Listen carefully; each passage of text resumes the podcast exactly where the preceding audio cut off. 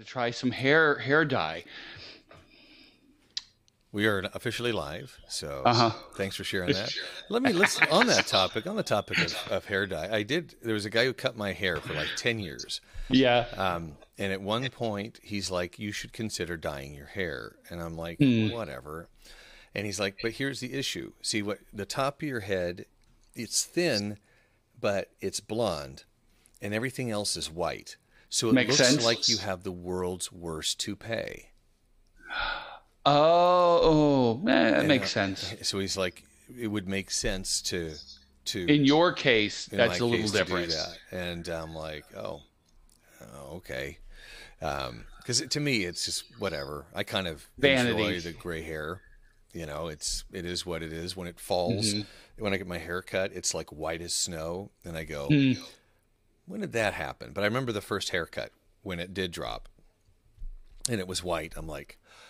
Oh, you know, I was probably like thirty-nine or something like that. Yeah, you've you you know you you grayed earlier. I, I have my brother and my cousin. Well, my cousin, for example, he he was white, full white by by thirty, mm. white white. It's like it just happens. It's not. People assume that means a old, but it's not necessarily the case. Oh no, my father-in-law is he he hardly has any gray hair. He's seventy. Yeah, my dad didn't have a whole lot, which is probably why I don't have a whole lot. I have a little bit. Yeah. Oh, but... by the way, this is a podcast, and it's not about oh. hair products. Welcome, by the way, to After Service, a uh, production of Open Door Community Church. Uh, I'm Joe, and this is Pastor Brian. Thank you, Joe. Hi, Joe. Thank you for rescuing us from that deep rabbit hole that means nothing. I, I so... do. I, speaking of rabbit holes, I do want to just acknowledge that I, I want to affirm all of you people who are watching right now, despite the fact that Game Six of the N B A Finals yep. is uh, is is occurring uh, as we speak, mm-hmm. and uh, the Celtics versus the um, the Golden State Warriors. I assume you're for the Warriors. Yes. The, yeah. Uh, is it a Steph Curry thing? Yeah, in general, yeah. But you know, he he also kind of. characterizes the team. I like how they're very they're a very selfless team. I like they're, they're not they're not jerks. A lot yeah. of them are. I mean, like there was there was a crowd in this playoffs that was chanting "F you Draymond," a player on our team. It's like Draymond Green. Really, yeah. really, it's a game. Come on. Yeah. Oh, how did we get to this place? Well, I, mean, I know, but I'm, yeah, I'm for the Warriors, but I wouldn't be sad if the Celtics won. I hate the Celtics, by the way.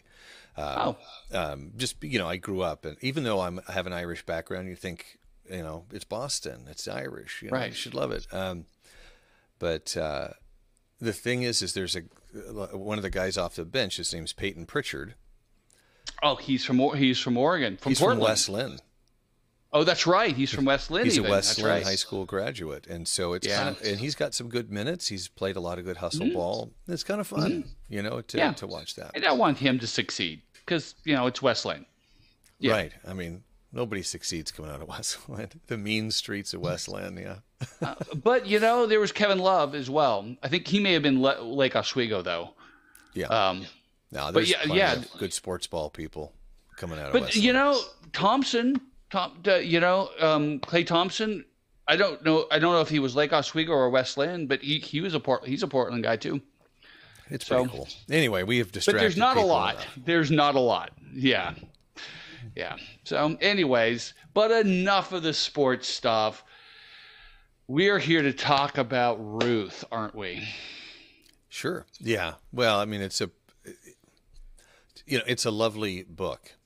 You know, mm-hmm. and it's a lovely story. And as you mentioned several weeks ago, you know, many people point to Ruth as like a perfectly told story or mm-hmm. the, the an, an excellent, a, a, a fantastic example of storytelling.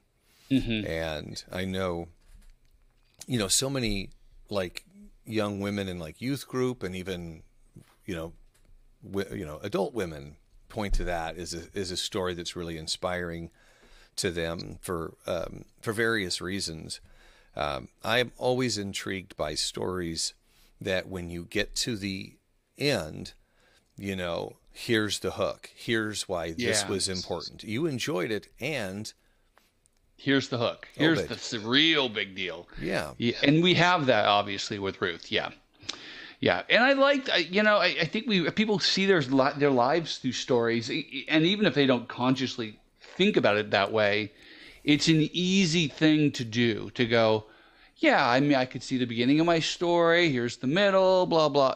So you can kind of conceptualize and put yourself in the story, which is what people do with Ruth. Um, and I talked about this, why, why Ruth, it's named after Ruth, even though she's not the main character, it, that it's Naomi, her mother-in-law, is actually the main character, which for a long time, I thought that wasn't the case. I thought Ruth was what the story was about. I mean, don't we name stories after the main character? But not in this case. In this yeah. case, it's it's it's her. It's it's her mom. So, so I wanted to bring up that. I wanted to help us to see. Um, I wanted to rescue it from from sentimentalism this mm-hmm, week. Mm-hmm. Um, so so many times it's easy to just dismiss um, Ruth's choice to stay with her mother. I mean, okay, for those who, who didn't watch, I mean, the basic story is her life is devastated in the first five verses, and then she decides to go back home from the foreign land, and her two, two daughters go with her, and one of them stays, and, and Ruth uh, continues with her and continues on back into the promised land, and therefore we have the story of, of what happens with Ruth and Naomi. And and a lot of times people want to say, well, they're both, well, Ruth just loved her mom, mother-in-law more. Well, and, and I don't think that's that's at all the case. So I tried to show that um, in in what I I said. Um, and then I also wanted to point out, so that's one thing we can talk about, the mm-hmm. sentimentalization of stories. The other thing is is I try to help people see, as you pointed out just a moment ago, the hook at the end, um, and and why.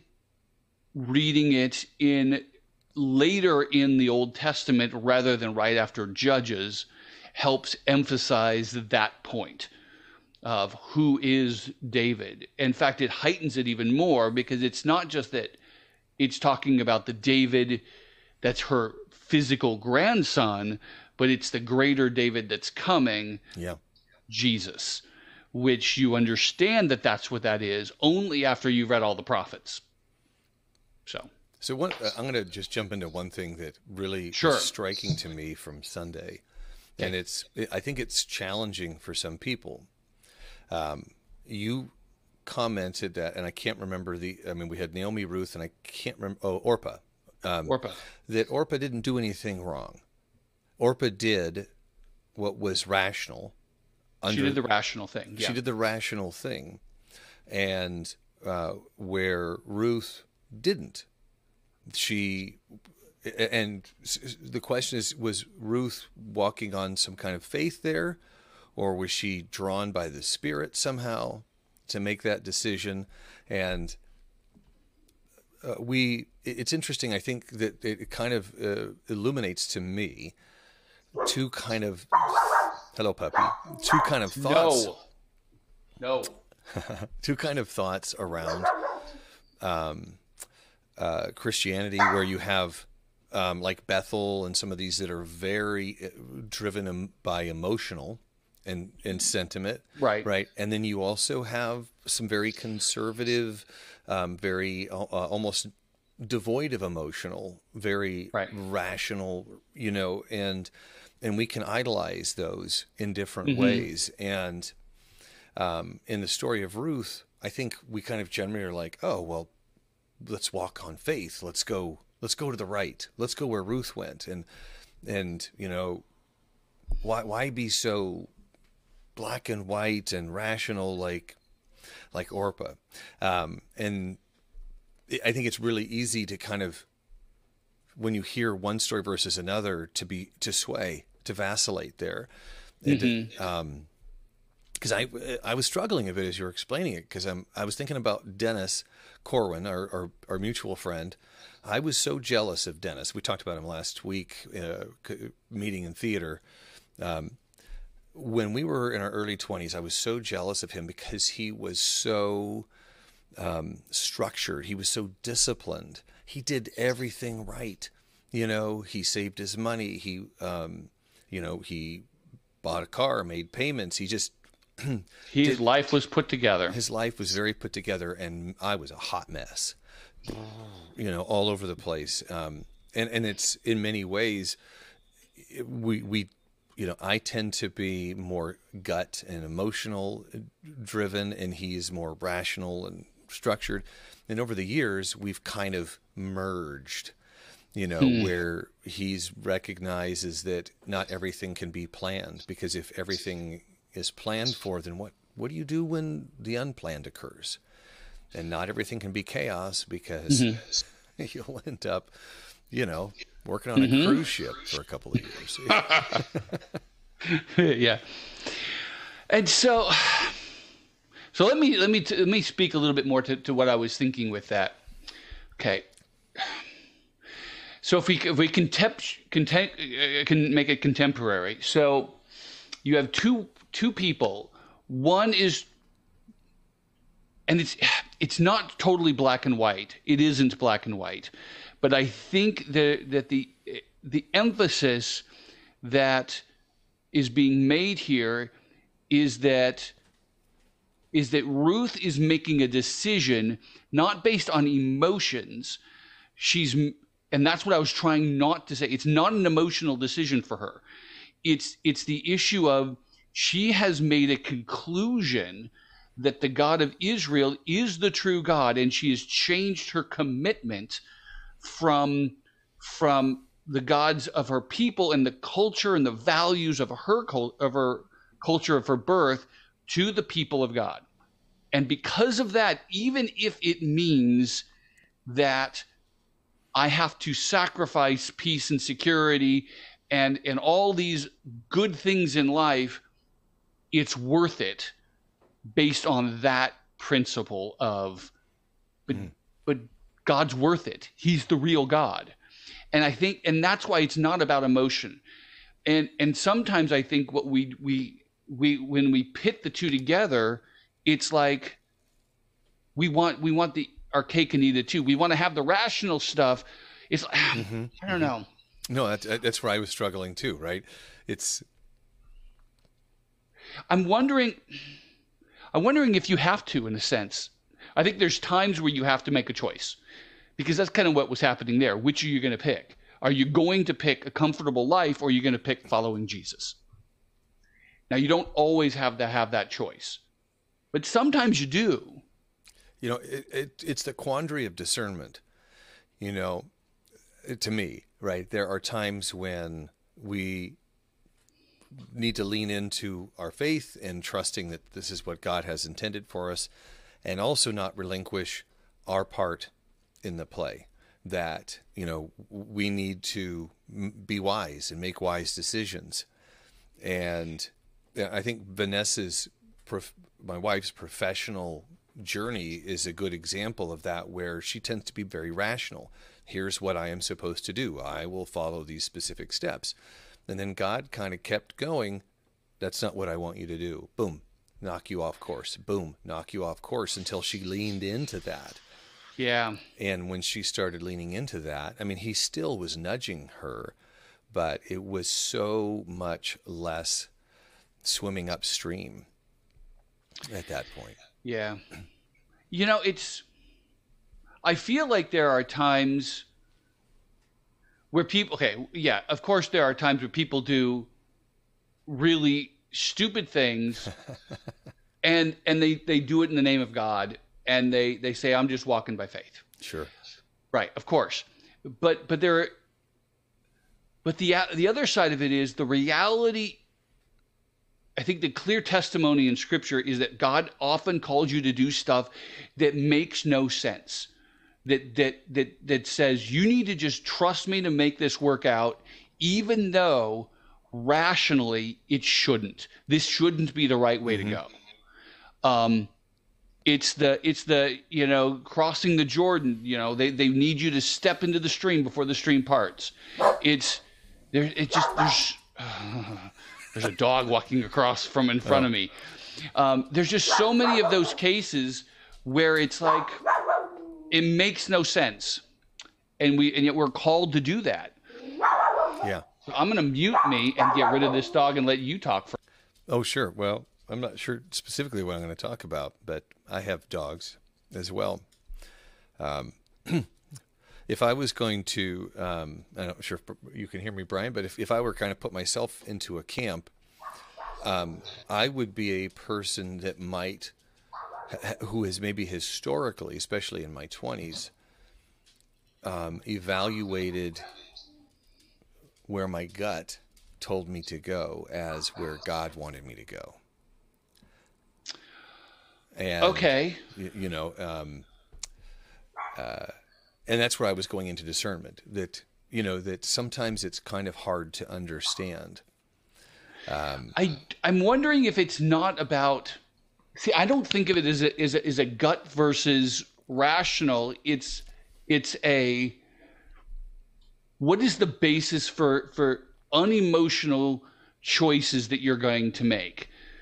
For her, it's like, I need to do this even though the road is hard, because I, I value following mm-hmm. Jesus over the things my culture says I should value.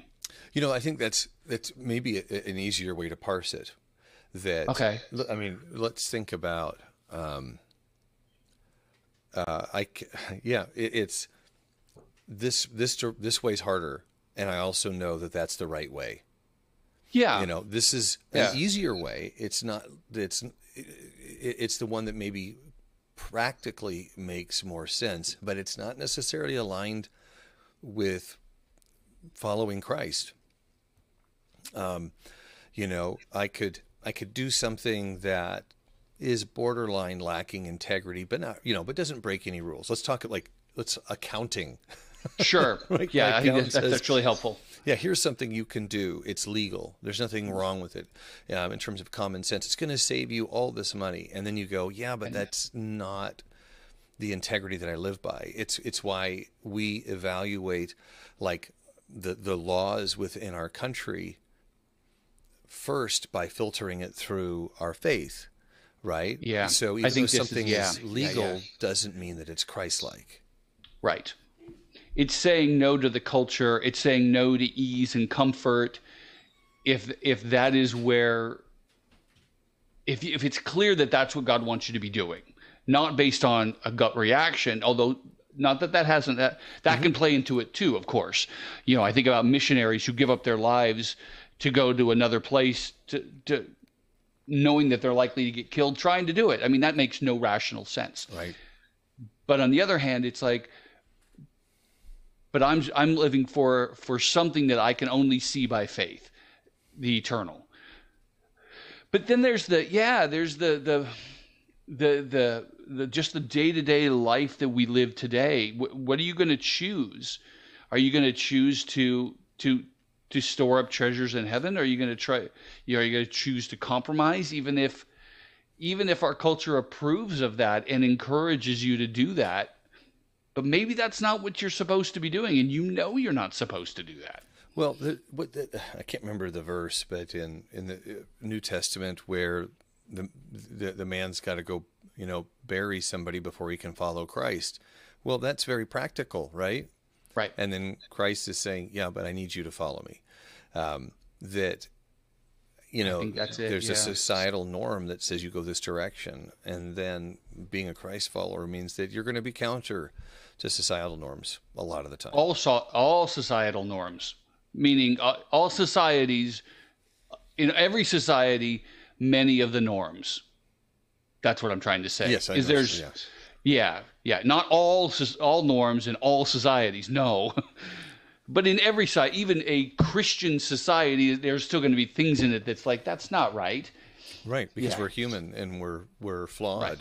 Right. Um, and our interpretation of God's will is imperfect. And um, yeah, I mean, I know plenty of, uh, I, obviously I myself have issues. And there are, you know, good friends of mine who are Christ followers who occasionally will say something or do something and I'll go, mm. your interpretation of that is really interesting.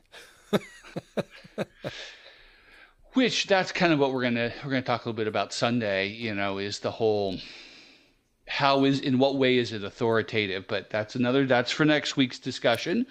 Um, so yeah, it's, that's why I ended up just leaning on the, for her, it was an identity issue. And because of that identity of I, the, the Lord is my God, the, pe- they, the, the people of God are my people. Well, then I have to be where my people are. I need to be where my God is. I need to, you know, that means I'm going to go where you go, Naomi, because it's your God and your people. Well, that's where I'm supposed to be, right? I'm I'm supposed to die with them. I'm supposed, well, that's what I do. Rather, because she's called, she has rejected her her culture of her family, which that's hard.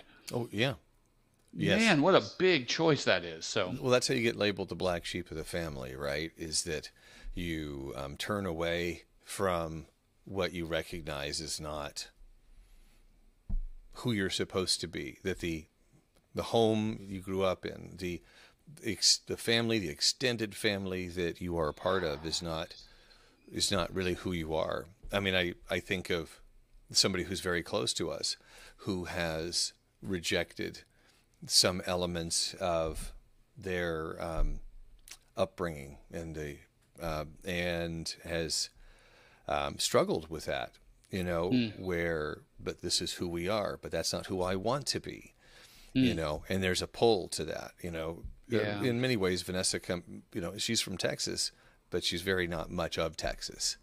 Um, right. You know, and I'm not disparaging Texas, but. But she's you, not very Texan. No, no, no, no. And, and then, and by the way, that on a side note, that's kind of what I was meaning a little bit with, uh, even in, quote, very Christian cultures, like mm-hmm. perhaps, there's still parts of that culture that's not very Christian yeah. that you still have to reject. Yeah. Because there's parts, that, there's some great parts about the Texan culture, and there's some that are not.